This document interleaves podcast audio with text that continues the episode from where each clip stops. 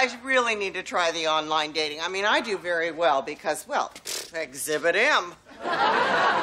It's fun. Grindr changed my life.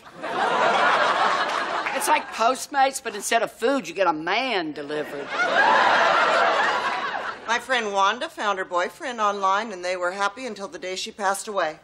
How'd she die? He killed her. It is the one drawback of online dating, but other than that, it is fantastic. Y'all are crazy. The internet's not for finding love, it's for faxing and Tetris. Whatever happened to approaching a woman, buying her a drink, and assuming she owes you sex? You really need to watch the news more. And you should really try the online dating, Hank. I think you would do much better with people that don't know you. I don't know this beautiful woman over here, but I'm about to. How's it going, sweet pea?